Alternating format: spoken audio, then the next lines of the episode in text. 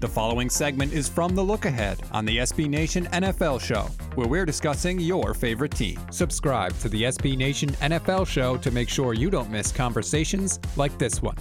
Now let's get to my opinion, the game of the week, the game of the century, the game of the millennium. It's in Dallas. Century Millennium, same thing because it's 2022. No big deal. Whatever. Just, Okay, let's do it again. Let's do it again. Game of the century, game of the millennium. game of the year 49ers at Cowboys. Cowboys getting three points. You and I have been fighting about it all week. I went on your show to talk about it. Here we go. This is NFL Blue Bloods, NFL royalty, reigniting a rivalry for the ages since the last time they played in 1994. This is going to be fantastic. I cannot wait.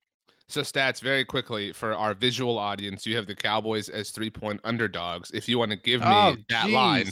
I will. totally Terrible it. job by me. Well, you're trying to will it into existence. I understand what you're doing here, stats. This is this is massive. I mean, it, I this this has been like from a narrative standpoint. This has been a season of vindication for the Cowboys. This is something you and I have talked about. They went to New England. They won there. Granted, not Tom Brady, whatever, but um, they you know they they exercised that. They beat Bill Belichick for the first time ever. They won a game without starting their main franchise quarterback, which is something they were never able to really do in the Tony Romo era, who will be on the call for this game, by the way. Um, great. and o- obviously have never been able to do in the Dak Prescott era. You know, I know they won some games last year, but you know, they, they sat him by choice is a point. Like they've never been able to make that that choice or that decision and survive it. They've they've won games where their offense has not played well. They they've won games because of their defense. They've won games because of a defensive superstar. I mean, this has been a season of, of vindication for them. I think it's been a season of vindication for Mike McCarthy. I mean, you know that I have sung his praises a lot. I think he deserves credit. I, I think, you know, I'm not saying like you have to give him all the credit in the world, but Mike McCarthy sat out the 2019 season, the season that your 49ers most recently went to the Super Bowl. He sat out in the name of improving, of getting better, of studying. I mean, I, hey, I'm just telling you, believe you buy into this crap. I'm just telling you what what we were told. You know what I mean? Like I'm- I'm not saying like every waking moment of his day was devoted to this, but like I mean he did do that. You know, like Doug Pederson did this past season. You know, he's obviously re-entering the cycle now, and so this is the moment he has been waiting for. Do you know Mike McCarthy's last playoff win by chance? I know you mentioned the Niners Cowboys last playoff game. Um, no. Mike McCarthy's last playoff win was at AT&T Stadium as the head coach of the Green Bay Packers when Aaron Rodgers hit Jared Cook on third and 20 and Mm. Mason Crosby booted it to take out the number one seeded Dallas Cowboys with rookie Dak Prescott and rookie Zeke Elliott. So it has been a long time for him to get back to this moment. The Cowboys have been looking to get back to this moment since 2018 when they lost in the divisional round against another NFC West team in the Rams. And so this is it. I mean, th- this is why you hired Mike McCarthy to be here to get back to this. And I think on the flip side of that, you know, we were talking about this on my show, as you mentioned, you know, and you said it was kind of last week for the Niners, but still, this is okay. Niners, you made it back. You you you clawed and, and crawled through a lot of crap. You are Andy Dufresne. You made it through. You are back in the tournament for the first time since losing that Super Bowl. Are are you for real? Are are you for real, or are you just kind of a cute flash in the pan? And so this game, I think, is a huge announcement game for one of these two teams. Yeah, I mean, this is the moment the 49ers have been trying to get back to since Jimmy Garoppolo overthrew Emmanuel Sanders in the Super Bowl, right? The whole 2020 season was all run it back, run it back. And they had all those injuries and they didn't make the playoffs. Well, now they they clawed their way in and here they are. But I have a hard time, RJ, buying into what you're saying about the season of redemption for the Cowboys when that season of redemption came against quarterbacks like Matt Ryan, Taysom Hill, Taylor Heinicke twice, Mike Glennon, and Gardner Minshew. Like, I'm sorry, the Cowboys have a little bit of fraud smell to them, just a little bit here. I mean, your defense looks good. They got a lot of turnovers, but they played a lot of tomato cans at quarterback. So how good are they really? So first of all, I have been the person authoring the take that the Cowboys have not exactly played a lot of people this season. That's true. Um, so let's not act like I've been running from this take. These are the Niners wins, though, stats. The Lions, the Eagles, the Bears, the Rams twice. Good for you. Again, you beat a cowardly head coach and a quarterback that was overpaid for. the Jaguars, the Vikings, the Bengals. That's maybe the iconic moment. And granted, it, it did take overtime. The Falcons and the Texans. So the Bengals is like the only legitimate win. You said on the oddcast that you thought the, the, only Cowboys. legitimate win. They have two wins over the Rams, a playoff team. They have a win over the Eagles, a playoff team. They have a win over the Bengals, a playoff team. I mean, come Well, on, how you- many wins over playoff teams do the Cowboys have? if you want to play that game, the Cowboys have two wins over the Eagles, or a playoff team. They have a win over the Patriots, who you took, by the way, on Saturday night. And you said that on the oddcast that you thought that that was uh, that the Chargers win was their best win of the season. I think it was the Patriots win. Granted, that went to overtime as well. Like that to me, like the Patriots win is to the Cowboys, but the Bengals win is to the Niners. Um, in, in different senses. I mean, there was a lot of adversity that the teams faced in those respective games. So I mean, it, they're not. I mean, look, my point is like, I think you're exaggerating that point a little bit. They have wins against playoff teams. And I think this is interesting when you look at their losses, the Cowboys. Um, and I think this has, I'm not saying like, oh, the Cowboys are being underrated by people or anything like that. That's not my point. but so the Cowboys, do you know how many uh, of the top 10 most viewed games this season? Do you know how many the Dallas Cowboys were in? Nine. wrong. Uh, I think that's a good guess, but it was actually five. The five games that the, the country saw the Cowboys in the most. Number one, Raiders Cowboys, Thanksgiving. Cowboys lost. Cowboys have lost five games this season.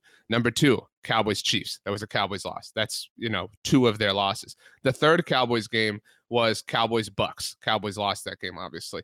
Cowboys Cardinals is on this list. Cowboys lost that game.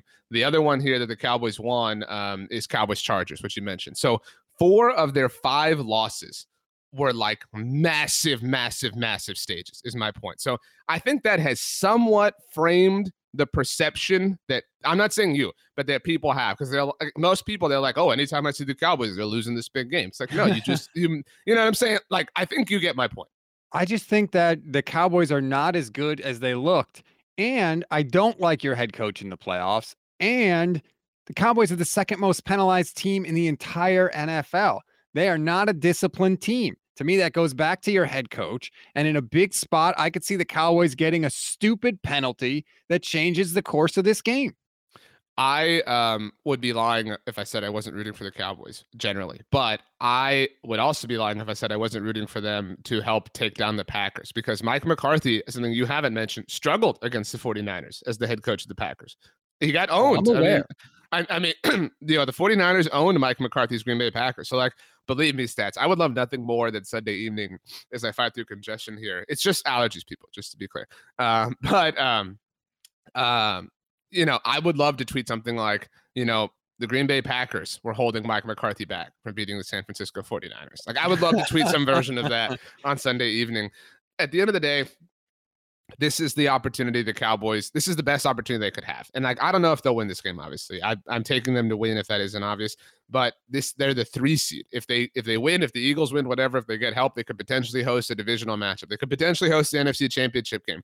But they're playing at home in the playoffs. They have known that this day was going to be coming for a while. They won the NFC East several weeks ago they're totally healthy. I mean, the 49ers are really healthy. I realize that. The Cowboys obviously lost Michael Gallup uh, two weeks ago, but I mean, this this is the best chance that they could possibly have. And I truly, objectively, am at peace with whatever happens because you know what? If they lose, then fine, they lost. But they, I, I would hate, you know, I, I hate when you lose, like like the Raiders in 2016. Like, man, like what would have happened if Carr had been healthy? You know what I mean?